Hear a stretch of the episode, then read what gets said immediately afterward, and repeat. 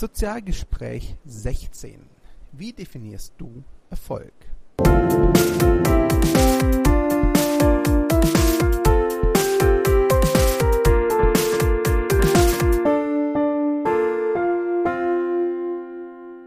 Hallo und herzlich willkommen. Hier ist Christian von sozial-pr.net. Heute mit einem, wie ihr gehört habt, etwas anderen Thema als in den bisherigen Ausgaben.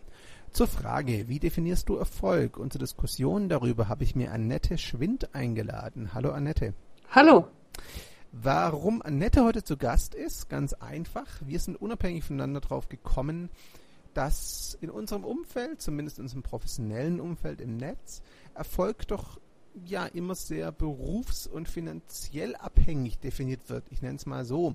Das bedeutet, Erfolg wird nur dann als Erfolg anerkannt, wenn es einen beruflichen Fortschritt bedeutet und oder wenn daraus finanzielle Vorteile erwachsen.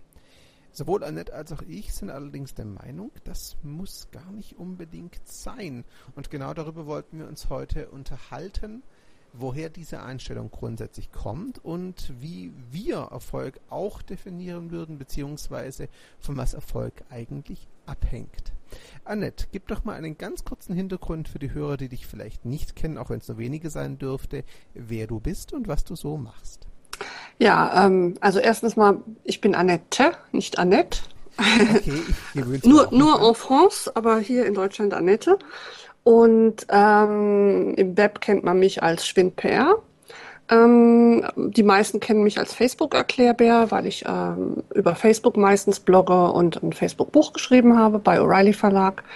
Ähm, ja, ich blogge eigentlich ähm, in Sachen Kommunikation, also auch über was anderes als Facebook ähm, dokumentiere da so meine Entdeckungen in und um das Social Web und auch um die Projekte, die ich mache, bin aber inzwischen auch vom Beraten weg äh, und mache äh, nur noch eben Bücher oder eben Blogposts oder Artikel in anderen Medien, bin also nur noch Blogger und Autor.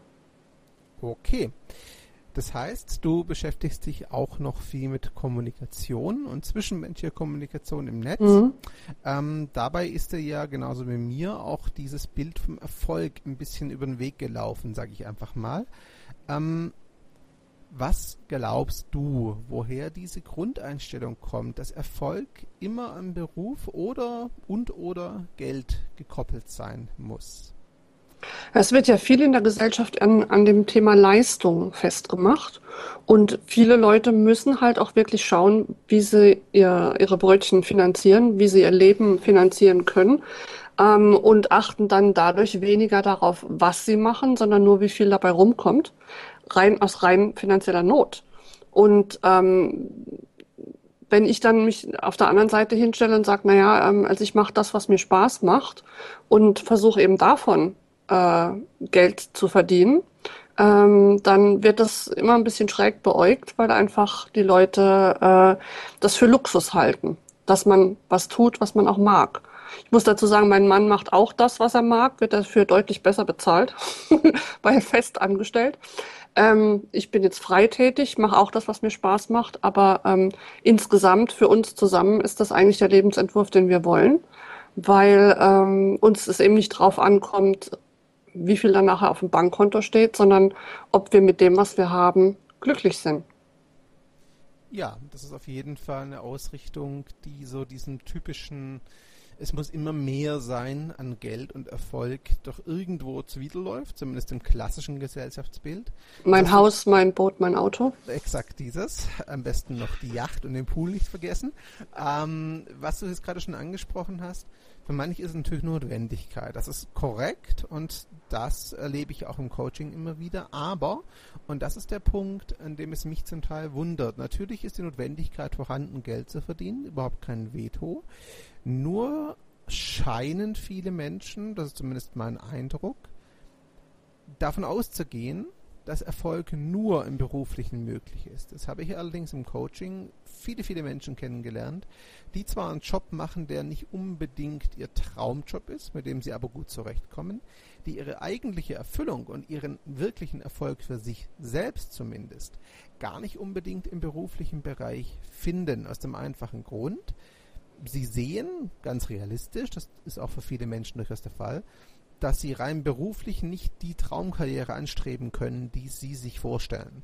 Aber sie können ehrenamtlich bzw. in ihrer Freizeit ganz, ganz sinnvolle und tolle Projekte stemmen und dort erfolgreich sein und dort Befriedigung rausziehen. Dieser Entwurf wird allerdings auch gesellschaftlich immer wieder, ich sage es mal, skeptisch beäugt, wenn nicht gar so ein bisschen verächtlich betrachtet. Frage an dich. Erstens, kennst du das aus dem privaten oder professionellen Umfeld eventuell? Und zweite Frage, woran liegt es denn deiner Meinung nach, dass wir, damit meine ich die Gesellschaft, es anscheinend verlernt haben, Erfolg auch außerhalb des beruflichen Kontexts zu suchen? Oje, ähm, komplex. Ähm, also kenne ich das? Zur Frage 1. Ähm, ja, kenne ich. Ich arbeite ja von zu Hause aus. Ich bin eigentlich einfach den ganzen Tag online. Ähm, beschäftige mich da teils mit privaten Sachen, teils mit äh, äh, eben beruflichem Schreiben, ähm, bin aber eben immer hier. Äh, und damit bin ich so ziemlich die Einzige hier in, äh, in, in äh, dem Haus. Und äh, das heißt, der, der Paketbote weiß, dass ich da bin, die anderen Nachbarn wissen, dass ich da bin. Wenn bei denen irgendwas ansteht, dann kommen sie und bringen mir den Schlüssel, weil die ist ja zu Hause, die arbeitet ja nicht. Ähm, das ist das eine. Daher kenne ich das, dass, dass, äh, dass das gering geschätzt wird, wenn man ähm, jetzt nicht irgendwie jeden Morgen ins Büro geht von neun bis fünf, und ähm, die zweite Frage war, die habe ich jetzt schon wieder vergessen. Die zweite Frage war, was glaubst du, warum wir es gesellschaftlich anscheinend zumindest verlernt haben, Erfolg auch außerhalb des beruflichen Kontextes wahrzunehmen oder zu respektieren, weil genau das erlebe ich ganz oft. Der Erfolg im Ehrenamtlichen und Co. wird zwar ganz, ganz kurzfristig schon wertgeschätzt, auf Dauer aber doch immer noch abgewertet gegenüber einem beruflichen Erfolg. Also ich denke, es liegt auch daran, dass viele Leute einfach gar keine Zeit mehr für sowas haben. Die sind so eingebunden, ähm, irgendwie ihr Leben auf die Reihe zu kriegen und Geld zu verdienen, um ihr Leben auf die Reihe zu kriegen und um dann mit den anderen irgendwie mithalten zu können, weil der hat jetzt ein neues Auto, da muss ich ja auch, oder äh, der hat sich einen neuen tollen Flatscreen gekauft, dann brauche ich einen größeren. Ähm, dass die ja, die kommen gar nicht mehr dazu, sich äh, irgendwie noch was anderes anzuschauen und denken tatsächlich, dass halt äh, jemand, der sowas macht, äh, der hat dann halt viel Zeit, der ist dann Rentner oder äh, der, der, Ehepartner geht arbeiten und er kann das dann machen. Ähm, das wird als Luxus angesehen und als, als etwas, was jemand, der ernsthaft arbeitet, ja gar nicht machen kann. Also dem ersten Teil, dass es Luxus ist, würde ich sogar zustimmen bis zu einem gewissen Grad, nur eben kein finanzieller Luxus, sondern aus meiner Sicht ein ganz großer Gewinn an Lebensqualität, ganz einfach, der je nach persönlicher Ausrichtung ja durchaus mehr wert sein kann als ein finanzieller Erfolg. Du sagtest gerade, viele haben keine Zeit. Da bin ich einerseits ganz bei dir. Natürlich gibt es viele Situationen, in denen die Zeit ergreifend fehlt. Auf der anderen Seite erlebe ich auch Menschen, die von sich sagen, sie hätten die Zeit nicht, dann aber gleichzeitig mir erklären können, ähm, was sie am Wochenende so alles machen und nach Feierabend so alles machen. Das sind Aktivitäten, die machen ihnen zwar schon Spaß irgendwo, sei es jetzt, sie treffen sich mit Freunden, sei es sie, keine Ahnung, sind ständig im Fußballspiel oder ähnliche Dinge, ohne diese Sachen abwerten zu wollen. Gleichzeitig beschweren sie sich aber darüber, dass sie keinen wirklichen Sinn und keine Erfüllung finden. Mhm. Da ist zum Teil einfach aus meiner Sicht zumindest auch eine Frage der Prioritätensetzung da. Da fehlt sicherlich auch, wie du richtig gesagt hast, die Gewohnheit, beziehungsweise wir sind es nicht gewohnt, sowas auch als Priorität zu setzen, ganz klar. Daher meine Frage, wenn ich jetzt merke, dass mein Beruf mich nicht ganz ausfüllt, aber ich mich damit soweit arrangieren kann und mir jetzt überlege, ich möchte mir im Prinzip außerhalb meines Jobs noch eine Aktivität suchen, die mich erfüllt, die mich wirklich weiterbringt, wo ich dann auch wirklich ja einen Sinn dahinter sehe. Mit welchen Reaktionen muss ich denn rechnen von meinem Umfeld und meinen Mitmenschen? Also da muss ich leider noch mal kurz zurückgreifen zum Thema, äh, ist das jetzt Luxus oder nicht? Kein Problem. Ähm, ich denke, es ist kein Luxus, sondern es ist eine notwendige, ähm, ein notwendiges Element im menschlichen Zusammenleben, dass man nicht nur für sich wurstelt. Und auch nicht nur für sich und seinen Partner oder nicht nur für sich und seinen Partner und seine Kinder, sondern für die Gemeinschaft. Und ähm, wenn ich das nicht anerkenne, ähm, wenn es immer nur um ich, ich, ich geht, dann ähm, kann es nicht funktionieren. Und ähm, ich meine, man sieht ja, wie weit es die Leute gebracht hat. Ähm, der, der Leistungsdruck draußen wird immer höher.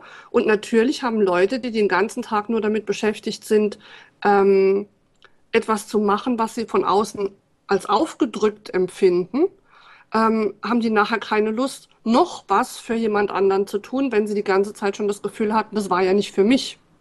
Da bin ich ganz bei dir. Mit dem Luxus meinte ich jetzt auch nicht, ähm, etwas für andere zu tun, sondern Luxus ist durchaus, aus meiner Sicht zumindest teilweise diese, diese Sache, ich kann etwas tun, was mir Spaß macht und mir wirklich was gibt.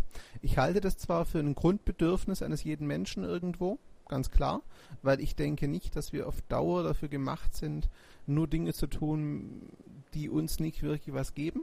Sagen wir mhm. mal so.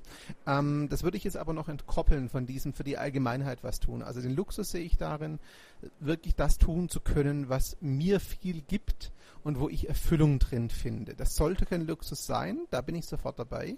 Äh, in unserer Gesellschaft aktuell scheint es aber so zu sein, dass es einer geworden ist. Warum auch immer, das sei jetzt mal dahingestellt. Der wirtschaftliche Druck ist sicherlich ähm, ja ein großes Argument dabei. Ich komme nochmal zurück zu der anderen Frage. Was muss ich denn, mit was für Reaktionen muss ich denn rechnen? Wenn ich jetzt mir überlege, ich suche mir neben dem Job noch, noch ein Betätigungsfeld, wo ich mich wirklich dann ausleben kann, werde ich da Unterstützung erfahren oder werde ich da auch auf Ablehnung stoßen? Was denkst du? Ich denke, das kommt drauf an, was ich mache. Also entweder es kommt die Reaktion, ach, das ist aber toll, was du da noch machst, ach, dass du die Zeit dann noch hast, oh, ich bin ja abends so kaputt, ich könnte das ja nicht. Also Bewunderung. Oder es kommt, ähm, naja, das ist ja ganz nett, aber ähm, äh, mich interessiert jetzt äh, Häkeln oder weiß ich nicht was. Mhm. Interessiert mich jetzt nicht. Ähm, wenn es natürlich was ist, was für andere ist, dann ist da ja auch eine gewisse äh, soziale Anerkennung damit verbunden.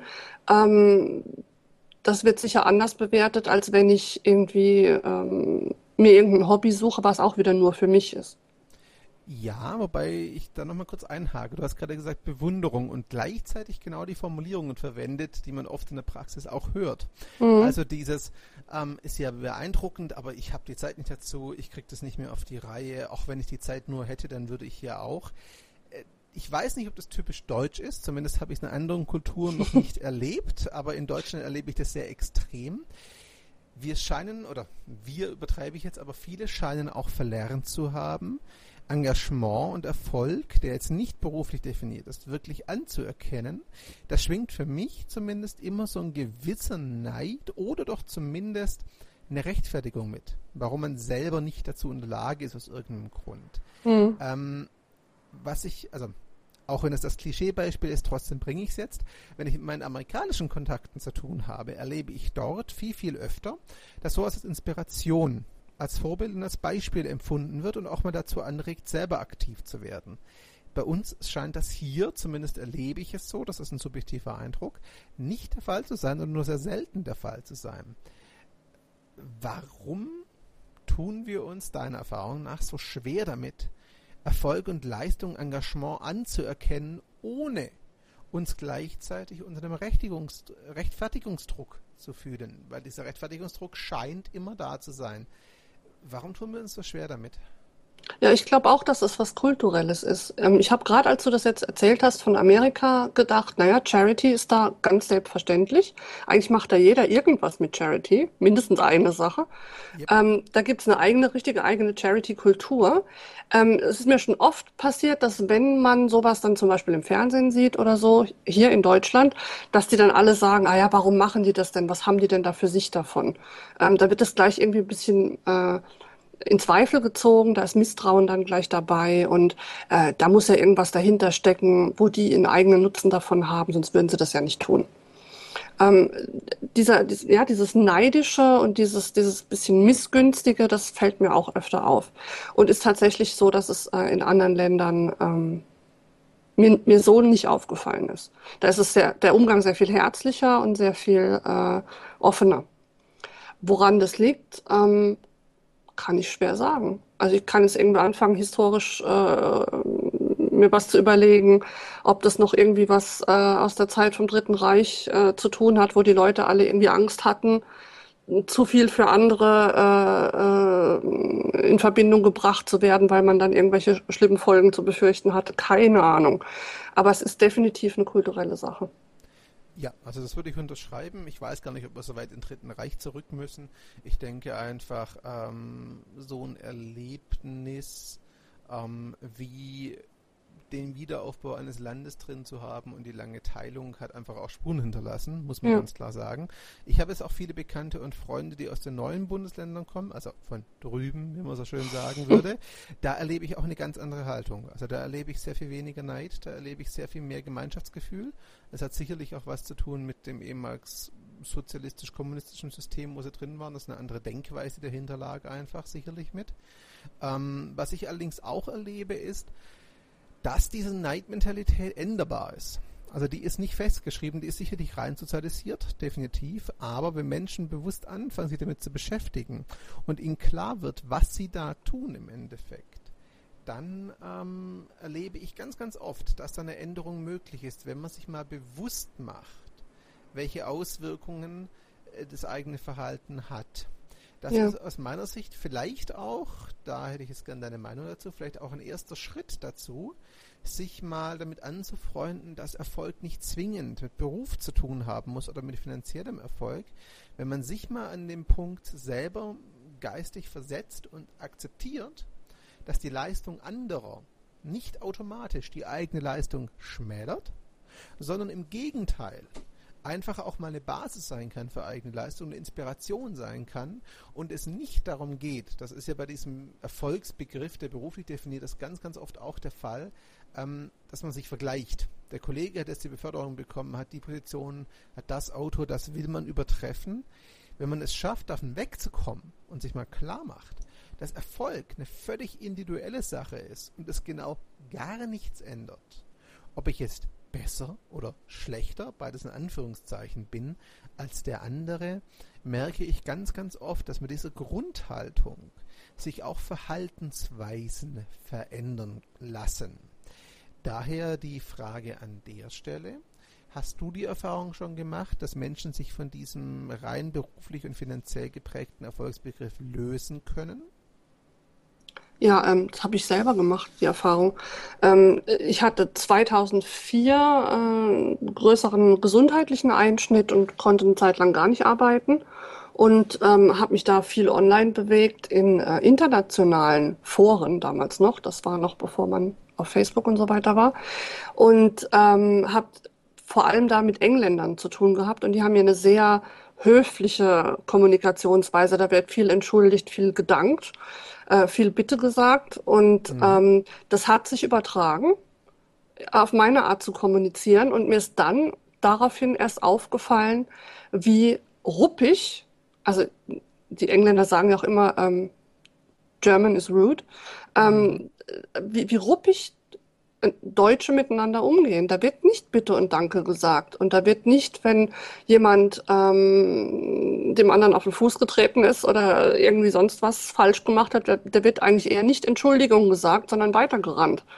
Und ähm, ja, ich denke, das hat bei mir auch viel ausgelöst, ähm, zu hinterfragen, ähm, worauf kommt es mir denn jetzt eigentlich an? Kommt es mir darauf an, dass wir hier noch mehr auf dem Bankkonto haben? Wie gesagt, mein Mann verdient mit dem, was er tut, richtig gut Geld und er liebt seinen Job heiß und fettig.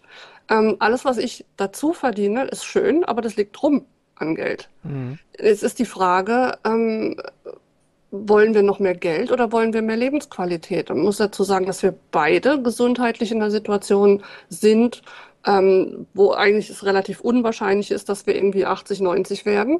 Das heißt, wir wissen, wir haben hier ein Limit. Uns ist das, also dieses Limit hat ja jeder, aber uns ist es deutlicher bewusst. Ähm, und deswegen schauen wir wahrscheinlich auch auf andere Dinge. Und ähm, haben uns dann gesagt, nee, wenn Annette lieber kreativ tätig sein will oder äh, künstlerisch oder schreibend oder sonst wie, dann ähm, bringt uns das sehr viele Kontakte an Menschen, eben zum Beispiel dieser Engländer, die uns jetzt auch regelmäßig besuchen kommen. Ähm, äh, wir haben ja eigentlich im Prinzip offenes Haus. Hier ist ständig irgendjemand zu Besuch ähm, und bereichert uns mit dem, was die machen. Und wir bereichern sie mit unseren Ansichten, mit dem, was wir machen. Und ähm, das ist für uns wesentlich mehr wert, als jetzt irgendwie nochmal ein paar tausend Euro mehr auf dem Konto rumliegen zu haben. Wir haben keine Kinder. Was sollen wir denn mit noch mehr Geld? Ja, also das ist ein Punkt, den du angesprochen hast, den erlebe ich sehr, sehr oft auch bei Menschen, ähm, dass gesundheitliche Einstellungsprobleme zu einem Umdenken führen eben ja. weil man sich bewusst wird, ne, dass die Zeit endlich ist, was ja immer der Fall ist, aber wir kennen das, glaube ich, alle. Solange wir gesund, fit und ausgeruht sind, sind wir alle unsterblich und unantastbar und das passiert immer nur dem anderen. Ist ein bisschen überspitzt natürlich, aber nicht viel, weil diese, dieses Grundgefühl ist schon oft da. Ist im Prinzip auch nicht schlimm, solange man sich eben wieder klar macht, dass es eben nur ein Gefühl ist und nicht die Realität. Der andere Punkt ist natürlich, äh, du hast es gerade angesprochen, Geld ist jetzt für euch nicht unbedingt das Riesenproblem. Jemand, der mit sehr wenig Geld klarkommen muss, wird sich jetzt natürlich denken, schön, die Probleme hätte ich auch gerne. Ähm, dem gebe ich gern, dem gebe ich gern Vorhofflimmern und Querschnittlähmung ab. Denke ähm, ich mir. Das, das ist, ist nämlich auch das, was ich, was ich gerade dachte, als du äh, gesagt hast, die Leute, die halt fit sind und denken, sie wären unsterblich. Ja. Ähm, da erlebe ich gerade bei den Leuten ganz oft, dass die eben nichts daraus machen. Das macht mich zum Teil auch wirklich wütend. Ähm, ja. Wo ich dann denke, mein Gott, wenn ich deine Möglichkeiten hätte körperlich, was könnte ich alles noch zu dem, was ich schon tue, noch obendrauf tun? Das ist, glaube ich, wieder der typische Punkt was du gewohnt bist, nimmst du als selbstverständlich wahr. Wir sind leider Gottes Gewohnheitstiere als Menschen, auch wenn es ein bisschen böse klingt. Mhm. Ähm, das bedeutet, solange ich einfach gewohnt bin, gesund zu sein und keine Einschränkungen zu haben, werde ich das selten wertschätzen und selten zu schätzen wissen. Einfach weil das immer schon so war und weil das nichts Besonderes ist. Deswegen sind solche Einschnitte ja auch oft nochmal so ein Umdenkprozess und ein Impuls dafür, eben weil ich dann erst merke, das ist gar nicht so selbstverständlich, wie ich bisher dachte. Ähm, und ich sollte mir vielleicht mal Gedanken drüber machen, was ist denn, wenn das jetzt nicht nur einmalig ist, dieser Einschnitt, und wie möchte ich das denn weiter gestalten? Was ich meinte, du hast es gerade wunderschön aufgenommen, das Stichwort, äh, der sagt, die Probleme hätte ich gerne. Was ich raus will, ist, ich denke, Problemlagen sind sehr, sehr individuell und unterschiedlich, genauso wie Erfolg im Endeffekt. Der eine hat sicherlich zu kämpfen, weil es finanziell nicht über die Runden reicht und das ist auch in Deutschland trotz sozialem Netz nicht angenehm, auch gesellschaftlich nicht. Der andere hat gesundheitlich sehr zu kämpfen und denkt sich, gut, Geld ist nett, aber das ist nicht das, auf was es mir ankommt. Der nächste hat vielleicht damit zu kämpfen, ähm, dass er familiär Probleme hat, in der Familie in irgendeiner Form, die er so nicht gelöst bekommt. Was es mir geht, auch hier ist es der entscheidende Punkt, nicht anfangen zu vergleichen, nicht ja. anfangen, das ähm, es gibt diesen schönen Spruch, was er hat, das will er nicht und was er will, das kriegt er nicht. Mhm. Nicht anfangen, diese Einstellung zu entwickeln. Nie, also natürlich ist es da verständlich, sich immer wieder mal Gedanken zu machen, was wäre, wenn, das ist auch völlig normal. Wenn man sich aber darin aufhängt und es daran festmacht, was könnte ich, wenn ich mehr Geld hätte, ich in einer Situation hätte und so weiter und so fort, dann wird es genau zu einem einzigen Punkt führen, nämlich Stillstand und ich sage jetzt mal einfach ähm, keinerlei Fortschritt weil, und das erlebe ich auch im Coaching ganz, ganz oft, Menschen sagen, wenn das und das anders wäre, würde ich Folgendes tun. Dann ändert sich die Situation und das, was sie wollten, wird erreicht. Und was passiert? Genau, gar nichts. Ne? Ja, doch, sie wollen was anderes. Sie wollen was anderes, aber es verändert sich nichts. Von dem, was sie sich vorgenommen haben, wird gar nichts getan. Aus dem einfachen Grund, es ist eine Ausrede. Es ist, mhm. es ist kein, es ist nicht der zurückhaltende Punkt. Meine Meinung, ich weiß, es klingt immer sehr hart, aber ich denke, das wirst du bis zu einem gewissen Grad bestätigen können.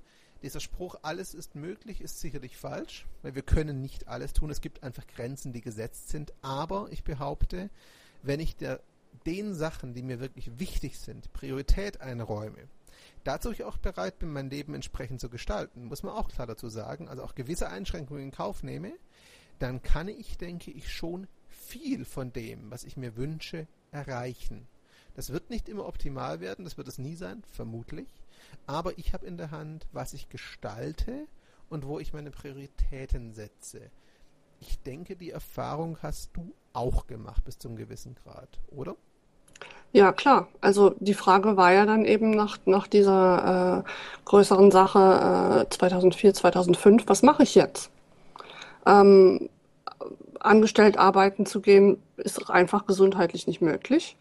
Und ähm, die Zeit, in der ich das gemacht habe vorher, die hat vermutlich deutlich dazu beigetragen, dass es mir dann so schlecht ging. Ähm, ja, was, was mache ich mit dem, was ich habe? Und was ich da äh, inzwischen eben damit mache, finde ich auch gut, so wie ich es mache. Ich arbeite von zu Hause, ich schreibe dann, wenn es geht. Was viele nicht sehen, ist, ich arbeite manchmal wirklich aus dem Bett, weil es einfach anders gesundheitlich nicht geht. Dann, dann mache ich das halt über Smartphone. Die äh, moderne Technik macht es ja möglich. Ähm, und ganz toll finde ich dann, wenn, wenn ich Nachrichten kriege ähm, von oder Mails von irgendwelchen Leuten, äh, die sagen, ja, ich, ich war in einer ganz ähnlichen Situation, denn ich kommuniziere das ja auch offen, was bei mir Sache ist. Mhm. Ähm, wenn ich dann Nachrichten kriege von, von Leuten, die sagen, ja, also ich war auch äh, jetzt in einer Situation, wo ich dachte, jetzt geht gar nichts mehr weiter. Und dann habe ich gesehen, wie sie das machen und habe mir da ein Beispiel genommen und äh, hoppla, jetzt geht's wieder aufwärts in meinem Leben. Also das Krasseste war eine Frau, die, die äh, weil sie so viele Allergien hat, dass sie nicht mehr vor die Tür kann, ähm, wirklich alles verloren hat. Ihren Job, ihren Mann, ähm, war kurz davor, aus der Wohnung zu fliegen und war wirklich vor der Entscheidung, springe ich jetzt von der Brücke oder nicht. Und hat zufällig da eben einen Artikel von mir gesehen und hat sich gesagt, Moment mal, wenn sie von zu Hause aus arbeiten kann, vielleicht kann ich das auch. Und hat angefangen, sich fortzubilden. Und dann, als sie mir die Mail schrieb, sagte sie, ich habe jetzt gerade meinen ersten Auftrag als Berater bekommen ähm, und ich kann das erste Mal wieder meine Miete alleine zahlen. Und wenn sie nicht gewesen wären, hätte ich das nicht gekonnt. Und ich saß wirklich heulend zu Hause vom Computer. Ja, also das sind so Beispiele, wo ich, was wieder vorher zurückkommt, wo ich einfach meine, ähm, es ist ein Unterschied, ob ich dann neidisch bin darauf oder versuche mich zu rechtfertigen, so nach dem Motto, schön, dass derjenige oder diejenige in deinem Fall es geschafft hat, aber ich kann das nicht, weil, mhm. oder ob ich mir jetzt einfach mal da Inspiration hole und sage, Moment, wenn der das hinbekommt, ich werde es vielleicht nicht genauso schaffen, von dieser Illusion muss ich mich sicherlich lösen, aber es spricht nichts dagegen, im Rahmen meiner Möglichkeiten mal zu schauen, was kann ich gestalten. Ja. Es gibt nochmal so ein altbekannter Spruch, aber ich finde den einfach immer sehr, sehr treffend. Ähm, wer will, findet Wege, wer nicht will, findet Gründe. Und das ist so eine Grundeinstellung, die ich ganz, ganz oft erlebe, leider Gottes. Ähm, was man vielleicht nochmal klar dazu sagen muss, und ich denke, das wirst du wahrscheinlich bestätigen können, wenn man die Dinge findet, die einem wichtig sind, wenn man also für sich nochmal definiert, was bedeutet für mich Erfolg, was ist mir wirklich wichtig, dann bedeutet es gleichzeitig auch, dass ich auf andere Dinge, die vielleicht von meinem Umfeld, vielleicht von anderen Menschen für extrem wichtig gehalten werden, freiwillig verzichte und da gar nicht erst nachgucke, was vielleicht auch andere nicht verstehen unbedingt, weil für sie ganz andere Schwerpunkte gelten, ähm, wo ich dann aber einfach darauf gucken muss, was ist denn für mich wichtig und mich eben nicht vom Urteil meines Umfelds abhängig mache. Ganz einfaches Beispiel, ganz plakativ. Ähm, ich nehme das mal, weil es mich einfach betrifft. Wenn ich äh, an mir arbeiten will und ganz großer Klassiker abnehmen möchte, dann sollte ich natürlich nicht unbedingt jeden Sonntag im Kaffee hängen bei der Kaffeerunde mit dem fetten Kuchen auf dem Teller, um es mir das ganz platt zu sagen. Mhm. Ähm, das mag sein, dass anderen das unheimlich wichtig ist, aber ich entscheide mich eben dagegen. Und in dem Augenblick, ich arbeite ja auch freiberuflich, indem ich mich dafür entscheide, das zu tun, was mir wichtig ist, bin ich durchaus auch bereit, gewisse Sicherheiten aufzugeben, aber auch natürlich bereit, mal in Kauf zu nehmen, dass es vielleicht, so mancher Freelancer kennt das auch, mal finanziell nicht ganz so optimal ist, wie es sein könnte, wenn ich angestellt wäre.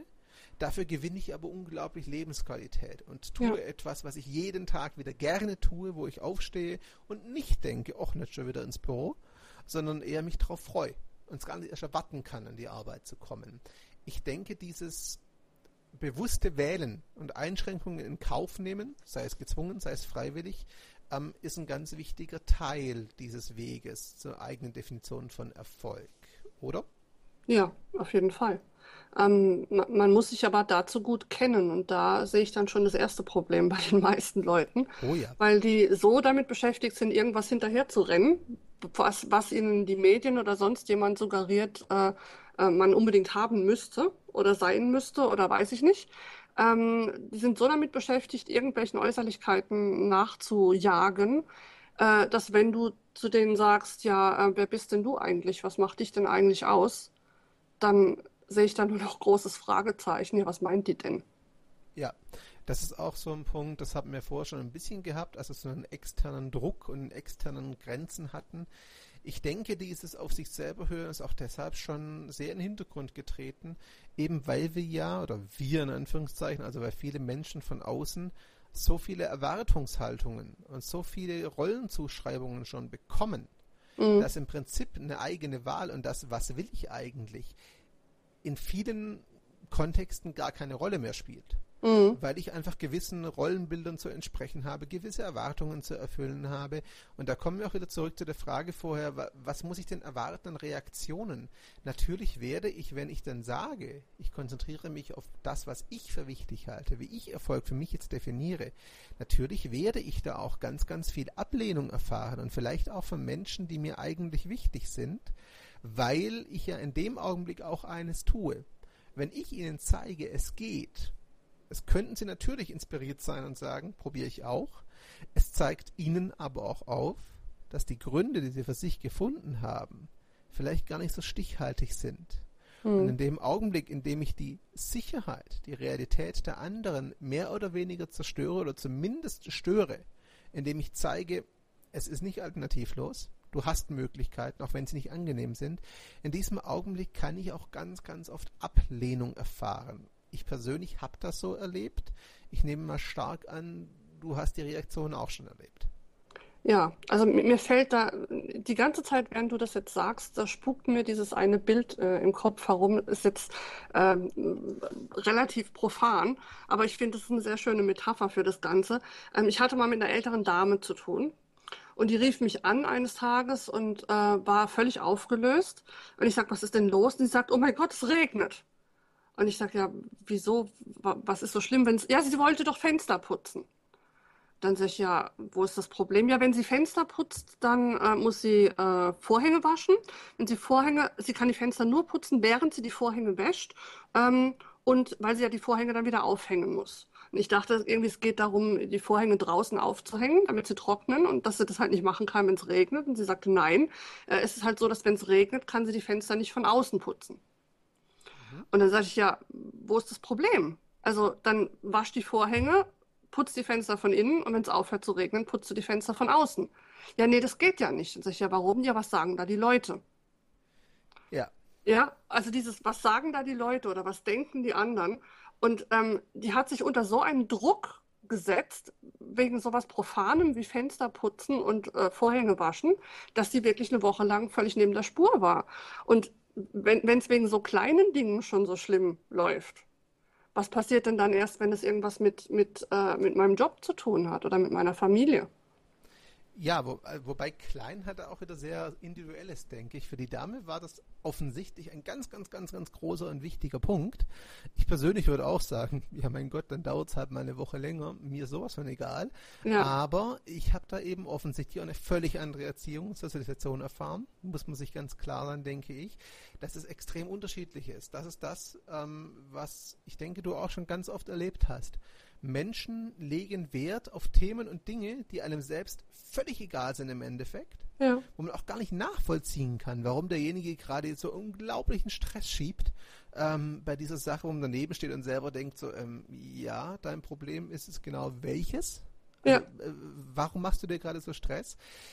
Das ist ein bisschen der Punkt, wo ich auch denke, ähm, es braucht unheimlich viel Arbeit, viel, viel Willenskraft zu beginnen, ähm, um sich von solchen Mustern zu lösen, die einfach zum Teil schon ein Leben lang internalisiert worden sind und sozialisiert worden sind. Und, wenn ich dich unterbrechen darf, Entschuldigung, ähm, und es bedarf der Fähigkeit, sich mal neben sich selber zu stellen. Ja. Also viele Menschen haben ja nicht die Fähigkeit, mal Distanz zu sich selber zu nehmen ja. und zu sagen, Moment mal, wie sieht das denn von außen aus, was ich hier gerade treibe? Gut, die Frage, ob das von außen wirklich eine Rolle spielt, ist dann immer noch eine andere, weil je nachdem. Nein, also ich meine, ich meine einfach, ja. wenn, wenn jetzt nicht ich ich bin, mhm. macht es dann noch Sinn, was ich hier gerade ah, okay, jetzt, okay, ja, also ja. einfach Distanz zu mir selber mal einzunehmen und die Perspektive zu wechseln. Ja, die Reflexion ist für äh, viele sehr, sehr schwierig, aber auch aus dem einfachen Grund, weil sie wehtun kann, sehr wehtun kann. Und ich bin der festen Überzeugung, dass die meisten Menschen das zumindest intuitiv, unbewusst irgendwo auch wissen. Es gibt einen Grund, warum viele, viele Menschen schon fast krampfhaft bemüht sind, so eine Reflexion zu vermeiden und sich eben nicht mit Leuten abgeben wollen, die es geschafft haben, sich aus solchen Zwängen zu lösen, weil sie irgendwo schon wissen auf irgendeiner Ebene, dass es nicht alternativlos ist und dass sie die Wahl hätten, aber diese Wahl eben auch sehr schmerzhaft sein könnte. Und ich wir sind als Menschen, denke ich zumindest, eigentlich so konzipiert, dass wir Schmerzen weitgehend vermeiden. Ich meine, das ist auch nachvollziehbar, ganz klar. Mhm. Aber das bremst uns eben auch an manchen Punkten. Und deshalb sind so gesundheitliche Einschnitte, wie wir vorher schon diskutiert hatten, denke ich auch immer wieder mal so ein Punkt, der zur Veränderung führt. Denn dann ist der Leidensdruck einfach groß genug, um ja. wirklich mal diese Barriere zu durchbrechen und sich wirklich mal ich sage es mal brutal ehrlich, mit sich selbst beschäftigen zu müssen. Mhm. Aber die Erkenntnis ist, und das habe ich bei vielen Menschen erlebt, die sich aus welchen Gründen auch immer dann doch mal damit beschäftigen mussten, die Erkenntnis ist im Endeffekt immer die gleiche. Mein Leben besteht, Überraschung, nicht nur aus meinem Beruf. Das sind viel, viel mehr Dinge, die mir viel wichtiger sind eigentlich, auf den ja. ersten Blick. Ähm, warum, die Frage höre ich ganz oft, habe ich denn die letzten Jahre damit verbracht, mich für was aufzureiben, was überhaupt nicht zu meinen Schwerpunkten gehört? Ja. Die Antwort ist oft sehr bitter, weil ich es nicht wahrhaben wollte, weil ich es nicht gesehen habe, weil ich nicht konnte. Kann man sich raussuchen, da gibt es viele, viele verschiedene Varianten. Ja, oder weil ich so erzogen bin, weil ich es nicht anders kenne, weil meine Eltern ja. es so gemacht haben. Ne? Also äh, das können wir vielleicht nachher äh, unter dem Podcast noch verlinken. Da gibt es ein ganz tolles Video, ähm, was mir gerade heute wieder über den Weg gelaufen ist, findest du in meinem Facebook-Profil.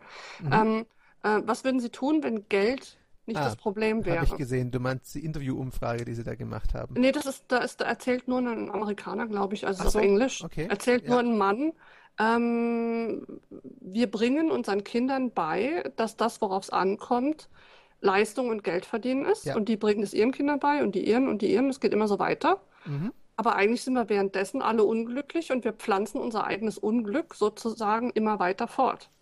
An der Stelle darf ich denn, weil das passt wunderbar dazu, auch ganz kurz, in Werbung will ich es jetzt nicht nennen, aber auch so eine Art Referenz einfügen. Und zwar das Shift-Magazin, das vor kurzem rauskam, die erste Ausgabe, hat dazu einen wunderbaren Artikel drin, der mhm. da heißt Escaping the Education Trap als zu Deutsch äh, der Bildungsfalle entkommen, wo ja. auf Englisch einfach auch dargestellt wird, das gilt sicherlich für das amerikanische Bildungssystem noch ein Tick mehr als das deutsche, aber es ist im Grunde ja schon auch hier anwendbar, finde ich, dass unser Bildungssystem e-, eben immer noch ähm, diesem, diesem Kriterium der Wirtschaftlichkeit unterliegt und im Endeffekt auch ausgerichtet ist, möglichst viele, ich nenne es mal sehr böse und überspitzt, wirtschaftlich verwertbare Fachkräfte zu produzieren.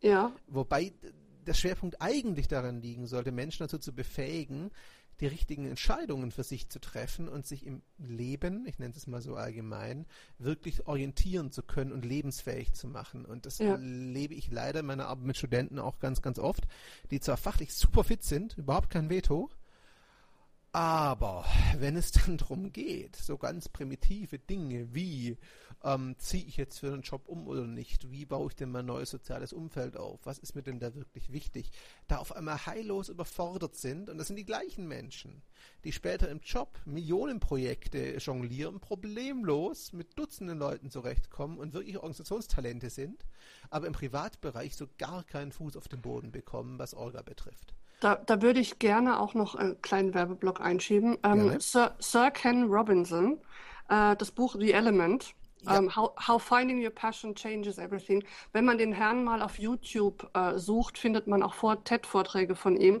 Ja. Der Mann ist gigantisch. Äh, er immer sagt, unser Schulsystem äh, ist von Professoren erdacht, um weitere Professoren zu züchten. Ähm, und, und Kreativität und, und Individualität wird von Anfang an wegerzogen. Ja. Ähm, sagt, jedes Kind ist von sich aus erstmal kreativ und selbstbewusst, ähm, aber je nachdem, was für Erfahrungen es macht, verliert es das eben früher oder später. Und ähm, unser Schulsystem ist leider darauf ausgelegt, das möglichst bald wegzuerziehen. Da muss man still sitzen, da muss man die Klappe halten, zuhören. Mhm. Ähm, äh, man darf keine eigenen kreativen Ideen haben. Ich hatte mal, ich fand, erzähle die Geschichte immer wieder gerne. Ähm, ich habe früher mal ähm, Kindergottesdienst betreut von den ganz Kleinen, mhm. also die einfach wirklich nur beschäftigt werden müssen, bis die Großen wieder kommen. Ähm, und äh, die durften so Bildchen ausmalen. Und dann hatte ein Kind, ähm, hatte sich eben, es war Ostern, hatte so ein Bild äh, von Jesus, der das Kreuz trägt.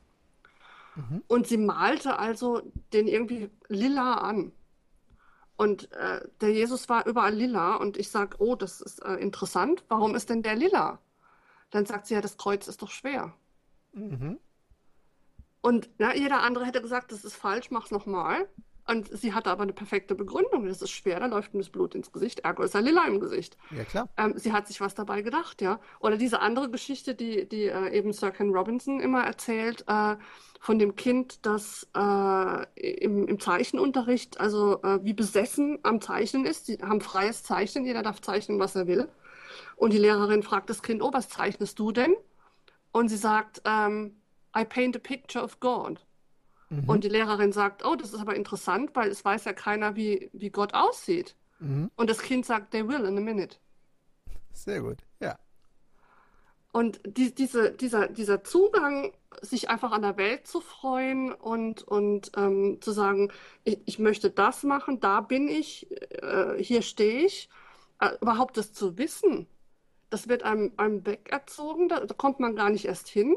Ähm, und äh, und dann, dann kommt eben dieses Leistungsprinzip noch dazu und Geld verdienen, damit ich auch ja irgendwie überleben kann. Wenn ich dann natürlich noch Verantwortung habe für einen Partner, für Kinder, Haus abbezahlen muss, keine Ahnung, Miete zahlen muss, äh, ja, wie, wie soll ich das dann noch auf die Reihe kriegen?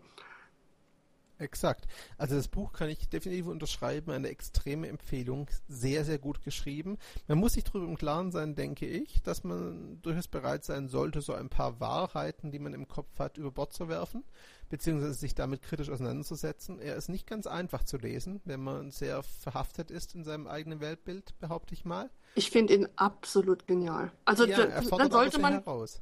Man sollte vielleicht dann mit den, mit den TED-Vorträgen, vielleicht können wir die ja auch verlinken, die mit verlinken. den TED ja. mit den TED-Vorträgen anfangen. Definitiv. Ähm, äh, das, äh, wie, wie heißt der eine? Das School Kill Creativity.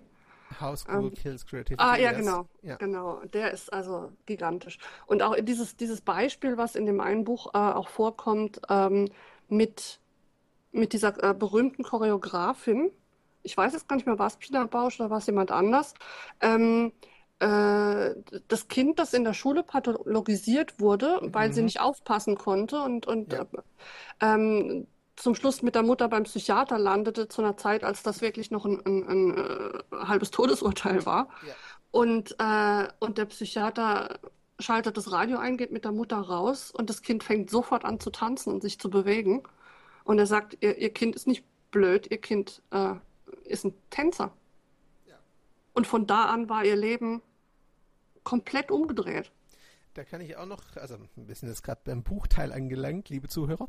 Ähm, ich gebe da noch, eine, auch noch zwei, drei Empfehlungen mit. Nummer eins von Robert Greene. Das Buch heißt Mastery. Ich habe es mir angehört als Hörbuch. Mhm. Ähm, extrem genial er geht darauf ein, auf diese altbekannte Regel, die mir dann Frage gestellt wird, zu dieses ne, 10.000 Stunden machen einen Meister, 10.000 Stunden Übung. Sein Grundsatz ist aber das, er greift verschiedene Beispiele aus der Geschichte auf, von genialen Menschen, sehr erfolgreichen Menschen. Aber er zeigt ganz klar auf, dass sie alle nur deshalb erfolgreich waren, weil sie eben nicht den formalen Wegen gefolgt sind und sich in das Schema haben pressen lassen, wo alle sie haben wollten, sondern weil sie dem gefolgt sind und auch gesucht haben, zum Teil sehr, sehr lange, was sie wirklich können und was ihnen wirklich am Herzen liegt, sage ich einfach mal. Ähm, und dazu gehört ja auch, dass ich jemanden habe, der das fördert. Gerade das bei zum Kindern. Teil, das zum Teil, ja. Er zeigt auch Beispiele auf, wo das überhaupt nicht gefördert wurde, die zum Teil auch wirklich erst sehr, sehr spät dann als Jugendliche oder Erwachsene darauf gekommen sind und ihren Weg erst gefunden haben und davor wirklich lange zu kämpfen hatten. Also was er schön rausarbeitet, ist einfach dieses, die Menschen, die wir zum Teil sehr bewundern als erfolgreiche Vorbilder, die sind nicht über Nacht erfolgreich geworden und die hatten es alle nicht unbedingt leicht und vor allem, sie haben nicht in das Schema gepasst. Nicht mhm. Die meisten zumindest, von denen, die wirklich noch im Gedächtnis sind. Ähm, aber die Leidenschaft war vielleicht so groß, dass sie einfach gesagt haben, ich muss das machen, sonst platze ich. Also sie haben alle gemerkt, das beschreibt er wunderbar und stellt es auch schön dar, auch anhand ihrer Biografie, sie haben alle gespürt, so kann ich nicht auf Dauer leben, arbeiten, es funktioniert einfach für mich nicht, ich, ich muss anders ähm, ja. unterwegs sein. Ich brauche einen anderen Weg. Ich denke, dieses Gefühl ist vielen Menschen heute auch vertraut.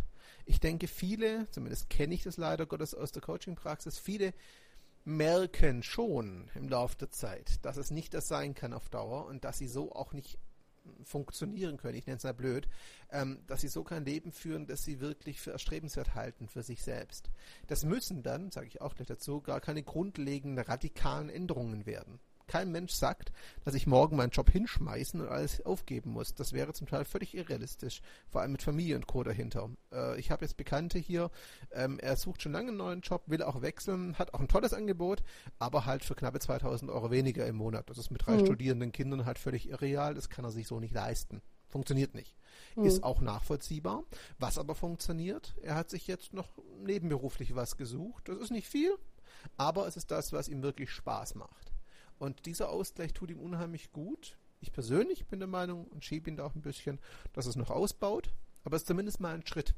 Er ja. fühlt sich nicht mehr hilflos ausgeliefert, sondern er merkt, er kann etwas tun. Und so kleine Schritte können viel ausmachen. Dieses Buch Mastery ist die eine Empfehlung. Das andere ist ein Klassiker. Ähm, man muss ein bisschen mit seiner Art klarkommen, aber ich denke, Paulo Coelho sagt den meisten Zuhörern was. Und sein berühmtestes aller Bücher, Der Alchemist, ähm, neben Auf dem Jakobsweg ist Der Alchemist, glaube ich, so eins seiner bekanntesten Geschichten überhaupt. Wenn man mit seiner Art und seinem Schreibstil klarkommt, würde ich dieses Buch dringend jedem empfehlen, weil es genau eines tut. Es beschreibt die Reise und die Entwicklung der Suche nach dem, was einem wirklich wichtig ist.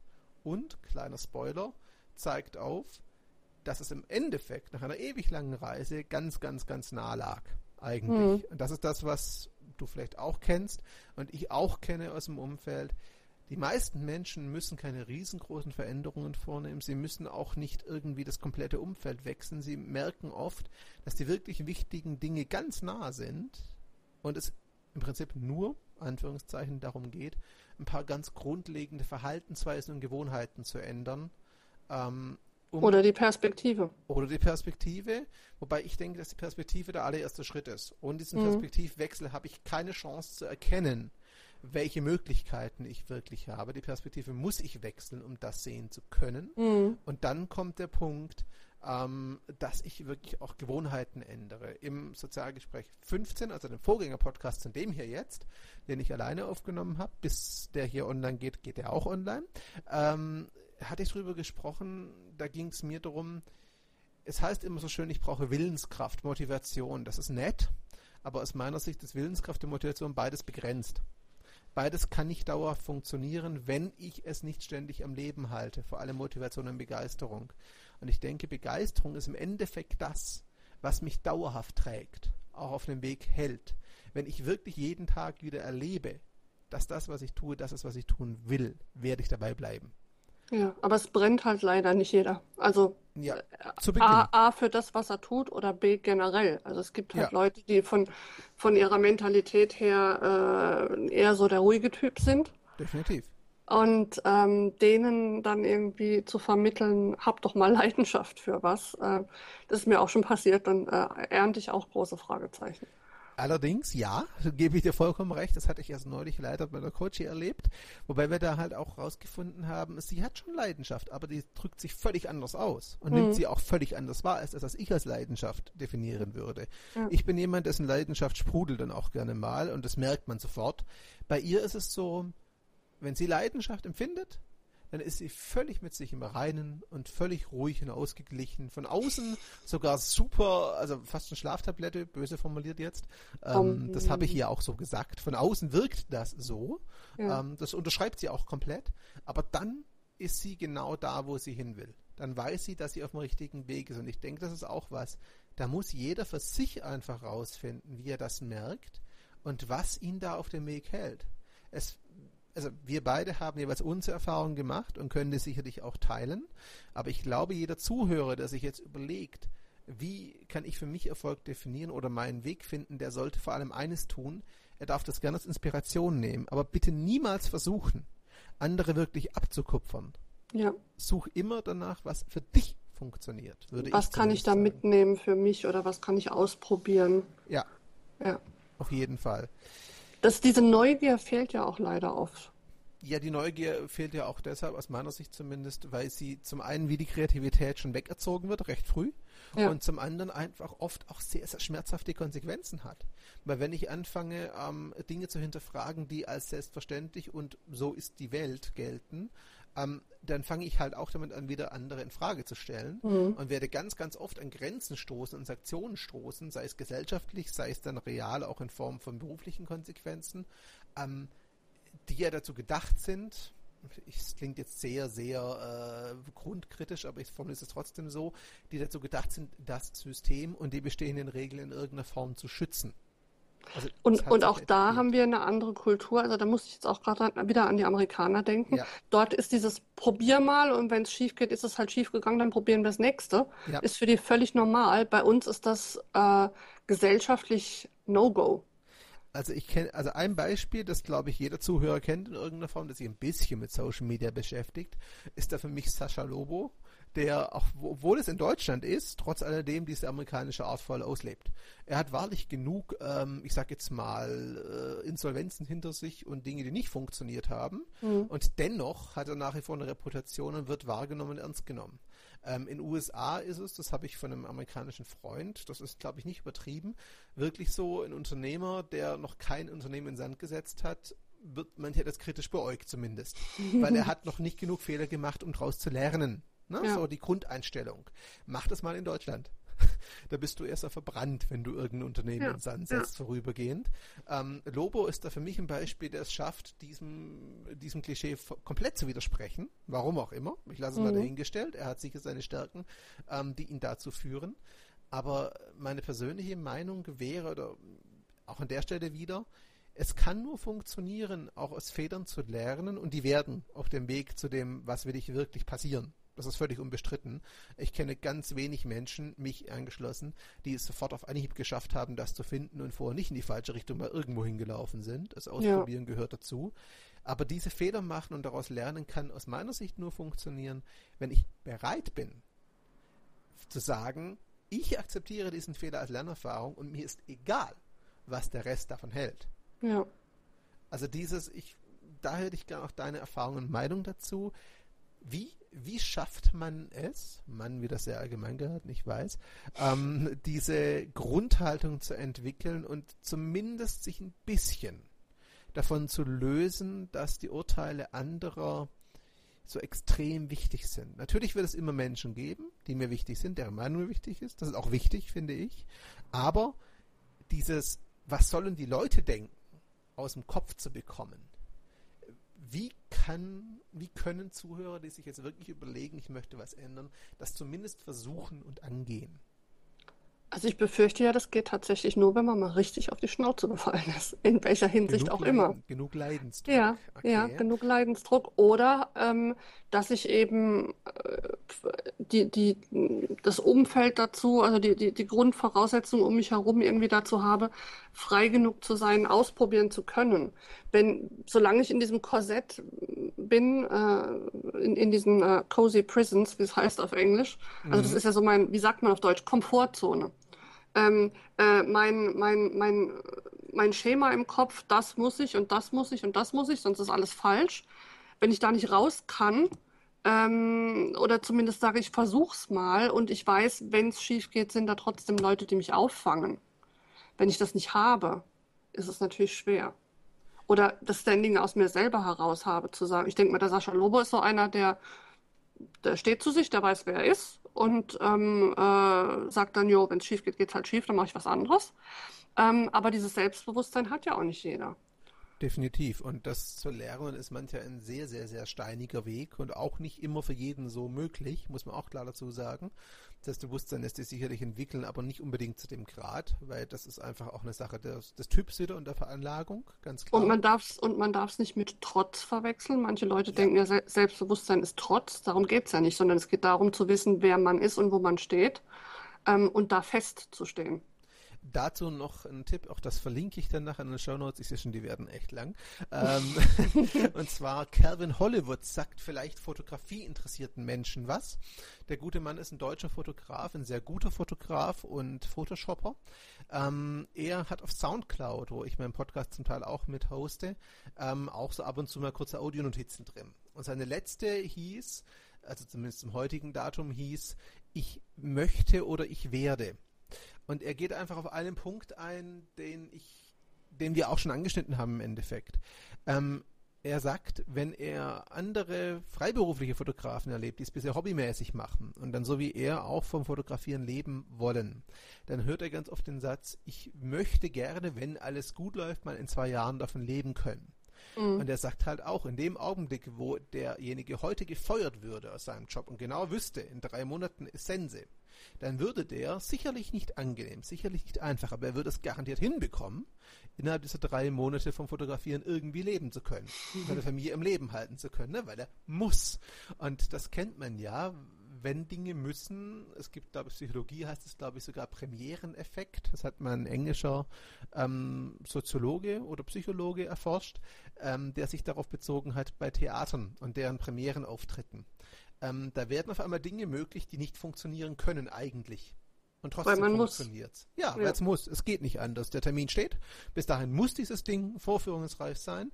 Und was immer wir dazu improvisieren müssen, das kriegen wir irgendwie hin.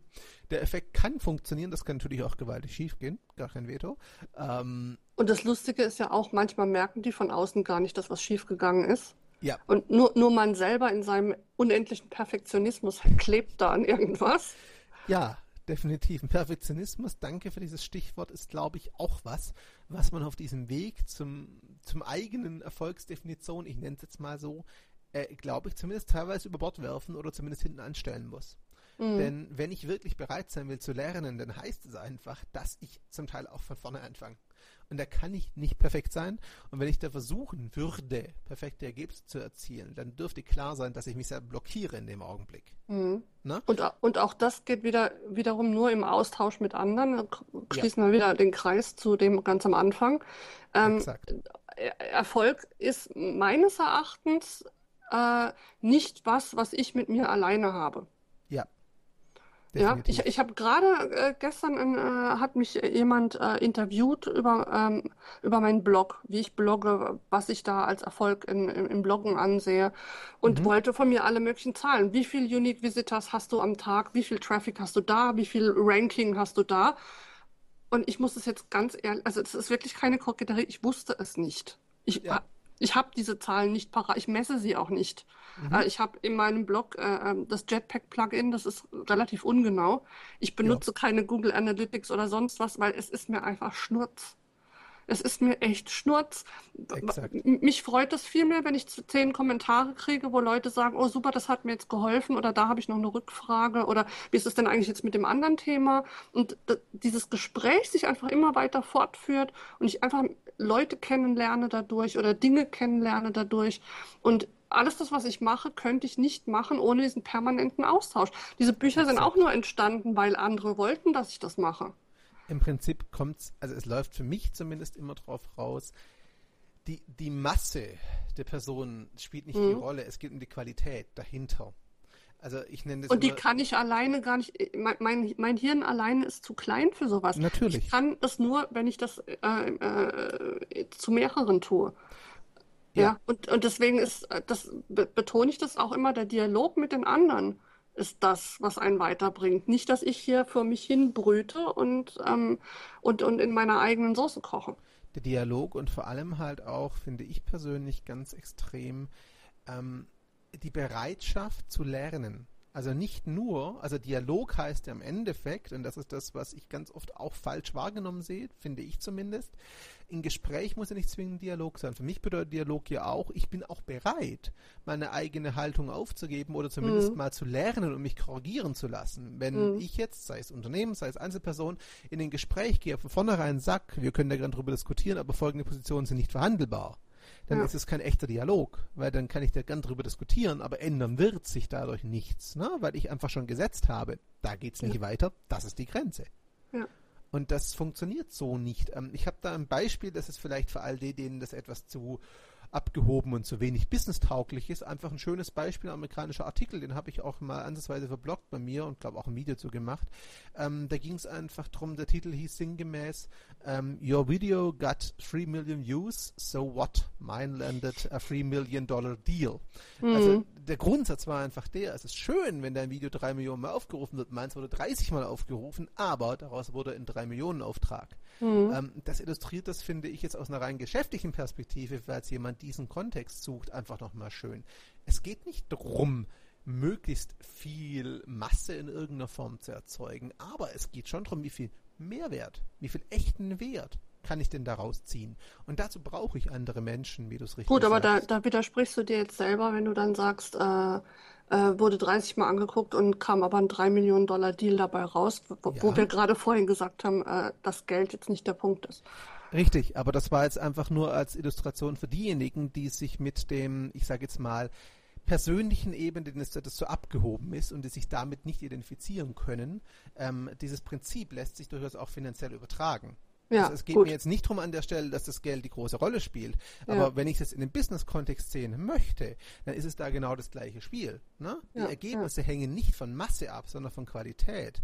Das ist halt eben auch das, was weit über diesen beruflichen Kontext rausreicht. Ne? Also dieses Geld ist natürlich hier in diesem Business-Kontext schon im Maßstab, ganz klar. Aber für mich persönlich muss es das nicht sein. Aber ich hätte, ich, ich könnte ja stattdessen auch sagen, ähm, äh, es wurde nur 30 Mal angeguckt, aber ich habe daraus äh, 30 neue Aufträge bekommen. Exakt. Dann halte ich diesen Geldpunkt im Hintergrund. Könnte ich sagen, was mir persönlich sogar noch wichtiger wäre, oder was ist wichtiger, was für mich persönlich noch wertvoller wäre, ist sogar der Punkt, es wurde 30 Mal angeschaut, aber ich habe dadurch fünf neue tolle Kontakte gewonnen, tolle Richtig, Menschen ja. kennengelernt, ne? Und von ja. denen kann ich jetzt lernen und die ja. gehören jetzt zu meinem Netzwerk. Das muss noch gar nicht mal zwingend sich in Aufträgen ausdrücken aus meiner Sicht. Ich finde es viel, viel wertvoller, da wirklich Menschen drüber kennenzulernen, Meinungen zu hören, wieder Erfahrungen zu sammeln und diese Menschen dann später einfach auch mal noch näher kennenzulernen und daraus vielleicht sogar Freundschaften zu entwickeln, die über normalen Kontakt rausgehen ausgehen. Ja. Das wäre ein Wert, den ich persönlich deutlich höher aufhängen würde als ein Auftrag oder eine finanzielle Komponente. Aber auch da gilt aus meiner Sicht wieder, da legt jeder selber für sich fest, was ist mir jetzt wirklich wichtig dabei. Wenn jemand für sich entscheidet, die finanzielle Komponente ist bei sowas für mich äh, primär. Mhm. Ist das aus meiner Sicht völlig in Ordnung, solange er diese Entscheidung bewusst trifft, aufgrund seiner eigenen Entscheidung und seiner eigenen äh, Denkprozesse, sag ich mal, und es nicht sich von außen aufoktroyieren lässt. Mhm. Wenn er das nur deshalb tut, weil sein ganzes Umfeld ihm erklärt, finanziell ist das Wichtigste, hätte ich ein Problem damit, weil ich nicht abnehme, dass es seine Entscheidung ist. Ja. Wenn er aber alle, alle Optionen prüft und sagt, für mich steht schon eine gewisse Zeit der Beruf und das Finanzielle im Vordergrund, ist das, solange es eine bewusste Entscheidung ist, die regelmäßig reflektiert wird, aus meiner Sicht völlig legitim.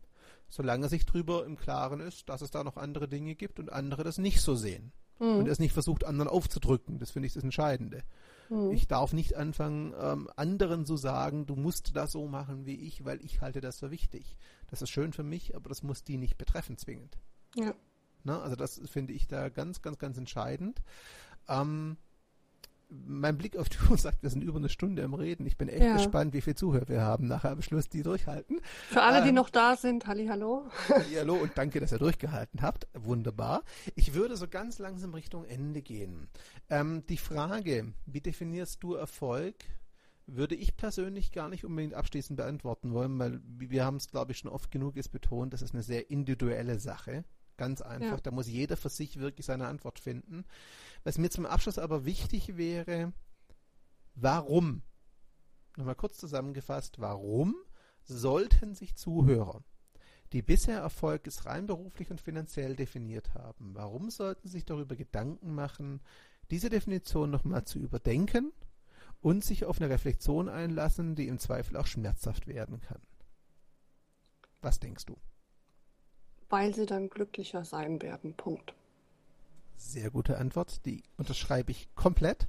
Es bringt euch viel mehr Lebensqualität, als ihr vielleicht vorher für möglich gehalten habt. So, an dieser Stelle sage ich Annette Schwind ganz, ganz herzlichen Dank für deine Zeit und für die Gerne. tollen Gedanken. Es hat mir sehr viel Spaß gemacht. Ich hoffe, für dich war es auch angenehm. Genau.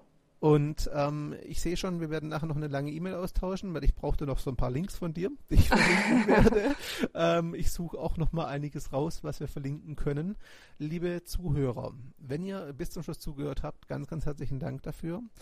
Sowohl Annette als auch ich freuen uns natürlich über euer Feedback. Es wäre schön, wenn ihr eure Kommentare da lasst, etwas zum Thema beitragt, auch bitte eure Sichtweise darstellt. Ganz klarer Punkt an der Stelle wieder. Wenn ihr nicht unsere Meinung seid, super, absolut okay, aber bitte begründet es doch. Es wäre schön, statt nur zu schreiben, falsch. Ähm, so eine Begründung kann schon ein Einstieg sein für eine Diskussion. Das hätte was. Ansonsten, Annette Schwind findet ihr auf ihrer Webseite, ihrem Blog. Und das darf Annette jetzt noch ganz kurz nennen und nochmal sagen, wo man sie so alles antrifft im Netz. Äh, man findet mich einfach, wenn man Schwind mit DT ähm, minus PR googelt, schwindpr ohne Minus auf Twitter und ansonsten ähm, einfach ähm, schwind-pr.com und da ist alles Relevante verlinkt. Wunderbar. Das findet ihr natürlich auch auf Soundcloud in den Show Notes und im Blogartikel zum Podcast, ganz logisch.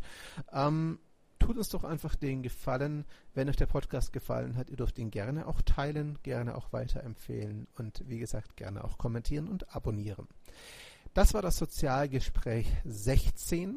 Ich danke nochmal Annette und ich danke euch für die Zeit und für die Geduld. Ich freue mich, wenn ihr nächstes Mal dabei seid und sage Tschüss, bis dann. Ciao zusammen.